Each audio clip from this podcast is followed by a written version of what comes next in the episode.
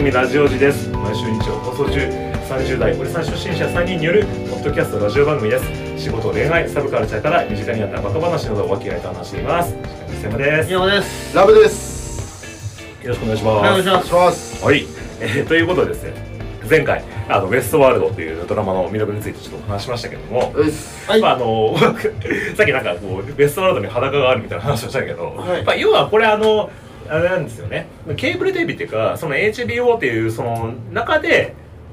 えー、と展開してるドラマだから、うん。まあ、ある意味それは見たい人が見る、まあ、ネットフリックスと同じだよね、うん。だから、まあ、表現とかも過激にできるし。ちなみにだけど なんでこんな大きい予算をかけられるの？ケーブルテレビは。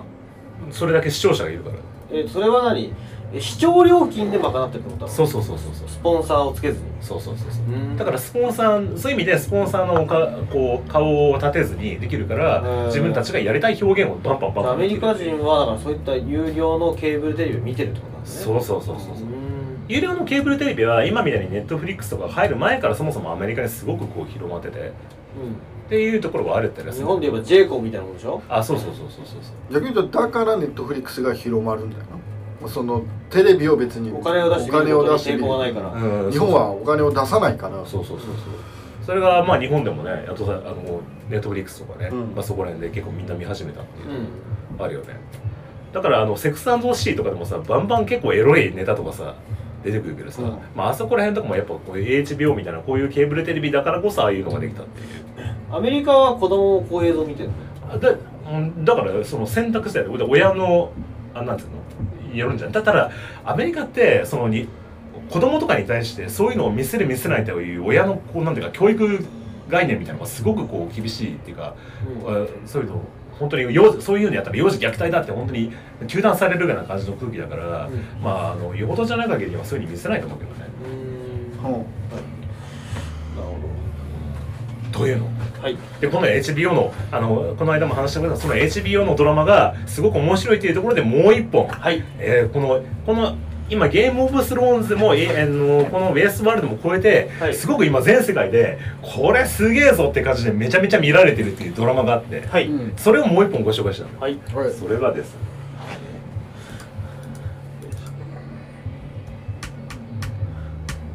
これチェルノブイリ。はい。はい。これがすごくて。はい。う んチェルノブイリってまあ言ったら分かりますよね。まあさすがにね。まあ、旧ソ連領のそうそうそうそう。原子、えー力発電所のそうそう。事故があった町ですね。そうそう。まあそれをこう描いたような話なんですけど、はい。うんまあ、これもちょっとねあの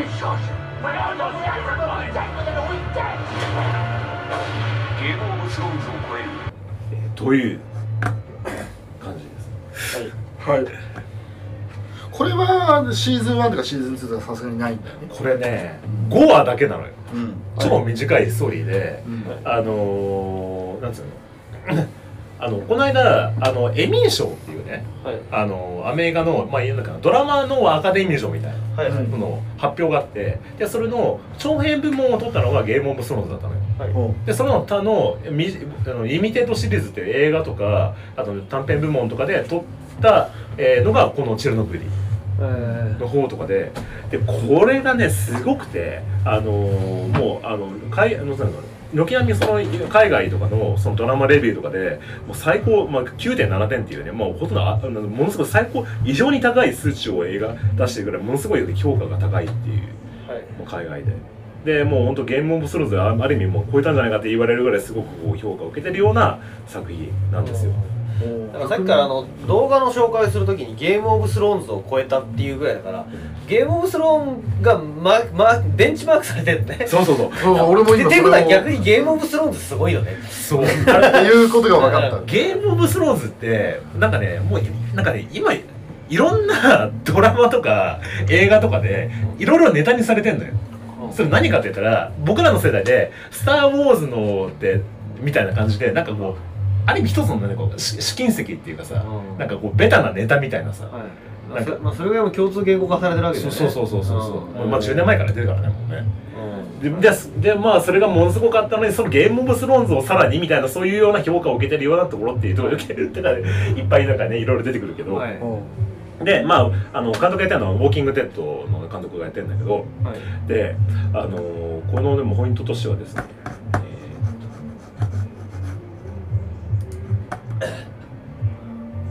ーとですねまあまず凄まじい、えーなんていうかな。このまあ皆さんチェルノブイリの,、まあその事故の再現っていうかはい。あのチェルノブイリの事故ってまあ旧ソ連で起きたじゃん、うんであの当初結構その何が起こったのかよくわかんないっていうか結構隠されてたところがあったんだよね、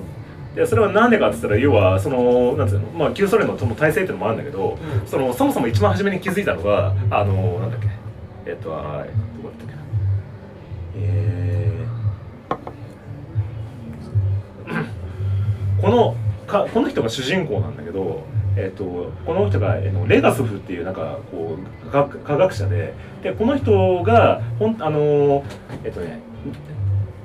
事故後に自殺しちゃってその自殺しあのその前に IAEA かなんかでその報告をするんだけどそれはほとんど嘘で。で、えー、とその2年後かなんかにその自殺した後にそのジャーナリストかなんかに自分の本当は事故はこういうことだったんだよっていうのを送ってあの送ってそれをがあのお世界中に公になったことであのみんなチェルノブイリはこういうことだったっていうのを知ったっていうのはそもそもあってでそれをもとにこうものすごいこう取材を重ねてあの当時の,、えっとドラあのチェルノブイリの事故を再現したっていうのが、まあ、そもそもこれのドラマのことなんだけどでこのドラマの中ですごいのが、まあおこれもそうなんだけどとにかくねその5時 5, 5時間っていうか短い時間の中で描かれる、えー地獄。はい。うん。地獄に次ぐ地獄っていうか地獄絵図の5時間っていう。うん。あのなんつうかな。いまあもうす放射能爆発事故を起こしたから、あのまあ要は凄まじい放射能漏れを起こしてるわけだよね。であのこういう感じでこうみんなこうあの当事者とかが焼きただりとかすするんだけどもうあの線量計入れたら線量計がふ振り切ってでもその振り切った数値が初めなんかこうあのそ限界値まで行ったんだけどでもその数入れた線量計自体がちょっとしか測れないやつだからあこんなもんなのかなって感じでみんなんかこうあのえ偉い人たちがこうあの大したことないねって思って言ったらす実はその3.6その当時はねレンシートビルとしてレントゲンっていう数値が出てきて3.6レントゲンって言われるんだけど実際は1万5000レントゲンみたいな感じで。なんかすごいこう数値なんか凄まじい放射能を起こしてるってことをよくわからないままみんなそこに駆けつけたり救助作業をしたりするみたいな感じになっててだからもうどんどんどんどん地獄みたいな感じになってくるんだけどであのそんなあのよくわかんないままってるからあのなんかすとにかくなんか試合ですごいこと起こってあの行われてますみたいな感じで報告を受けてじゃあえーじゃあそんなことないだろってじゃあ私がちょっと今から行くからっつって偉い偉いとかバッって言ったらその瞬間にギャーってこう吐いたりしてなんかもうあのもう体がどんどん皮膚が焼けただれてたりとかあとそのちょしなんつうの？き近年そこにあの要は爆発起きたから、まあ、みんなき怪我人とかいっぱいいるわけだよね、うん。で初め火事って知らされてたんだよだからあのみんな火事を消火に来ようと思ってあの消防士がうんそこに来るわけなんだけどあのその消防士がえどんどんどんどんバタバタバタバタ倒れていくっていう。うんでなんだこれと思ってそこに待ったものをパッて触ったら手がもうなんかすごい焼けただれていくうんでそれなんでかその黒鉛が使われててそのなんか黒鉛が使われてるっていうのが、まあ、そもそもこのチェルノブイリの事故の大きななんか結構キーになってたりするんだけど。であのーでそういうなんていうかなよくわかんないけど誰も分かってないけど何かが進行してるみたいなそういう状態がすごくこうサスペンスドラマみたいな感じでもう進んでいくのね。で、えー、とこの事故の収束にあと、まああのそあのソ連の政治家が、要はエネルギー担当省みたいな政治家が来るわけよ。うんでそれがその人とさっきの主人公の人のバディモノみたいな感じでこのドラマが進んでいくんだけど。うん。でその政治家があのなんていうかな。じゃあ今からちょっとヘリコプターでねその原発のところに行くからって言って、えー、とじゃあちょっとねあのけど原発ってのはどういう仕組みなんだっていうふうに言うわけよ、そのででた原発担当大臣大臣みたいなやつが「でえっ?」つって「お前原発担当大臣になってここまで言い言いたいけど言えないみたいな感じで原発ってのはこういう仕組みになってですねみたいな感じになってて「うんそうか分かった。じゃああそこから煙出てるだろ」ってその上のところに行こうかって言って「いやいや死にますよ」みたいな感じで なっててもうとんでもないなんかもう本当なんか感じになってくるみたいな。でもうあのそこにもうロボットしか入れないからじゃあロボットを行かせようと思ったらロボットが要はアメリカとその当時はもう冷戦状態だからさ、あのドイツとかからしかなんかロロボットもらえないわけ。でそのロボット自体がもうそもそもなんかすごい古いからもう入れた時で瞬間にすぐ壊れるみたいな感じになったりとか、もうとととにかくもうもうありとあらゆるトラブルというかもう地獄がどんどんどんどん進んでいくみたいな感じでもう凄まじい感じの5時間が続いていくんですね。で、えーこんな感じで要はあの災害パニックみたいなものだよね、そうそうそうそうう。ん、火山の噴火に立ち向かう人々。そうそう。構造としてはそういう感じのドラマなんですね。そうそうそうそうはい。そうね、もうだからもうなん次から次に何が起こるかわかんないからもうなんかもう見ててもうなんかもうヒヤヒヤするみたいな感じになるんですけど、はい。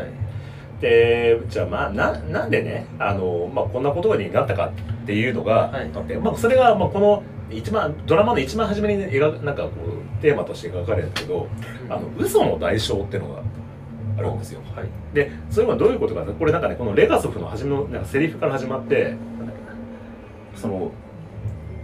嘘の代償っていうのがその要は真実をを知ることを見失になっちゃうとなんかおかしくなっちゃうよっていうようなことをそのレガソフは言うんだけど。はい。であとねこれがねチェルノブイリのこのなんかパッケージとかに描かれてるんだけどはい。これあのチェルノブイリの、はい。えっと、当時の事故が起きた時に、えー直後にみんな見てた人たちがそのドラマの中で描かれてその、まあ、印象的なシーンがこれはあ。描かれてるんだけど、これ何かっつったらその今これ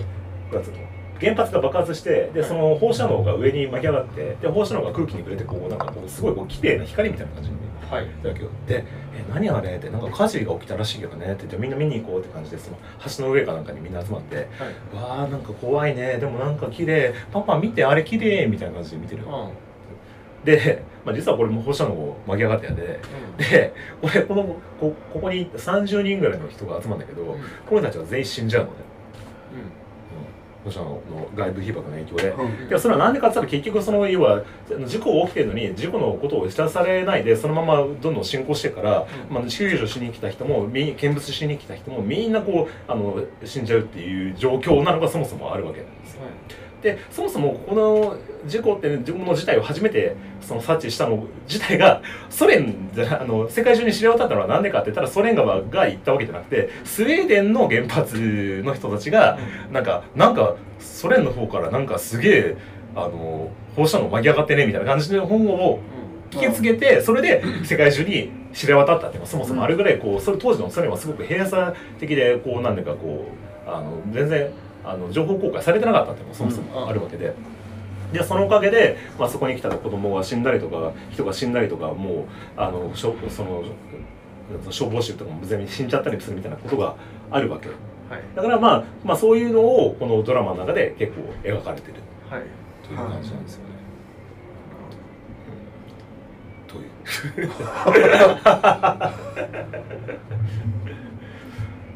まあすごくだから、まあ、日本なんかもねこのあのほらあの3.11で福島なんかでさ、うん。まあ、あれなんかも要は結局原発で何が起こってるか分かんないままあの飯舘村の人とかも被爆してるわけだからさ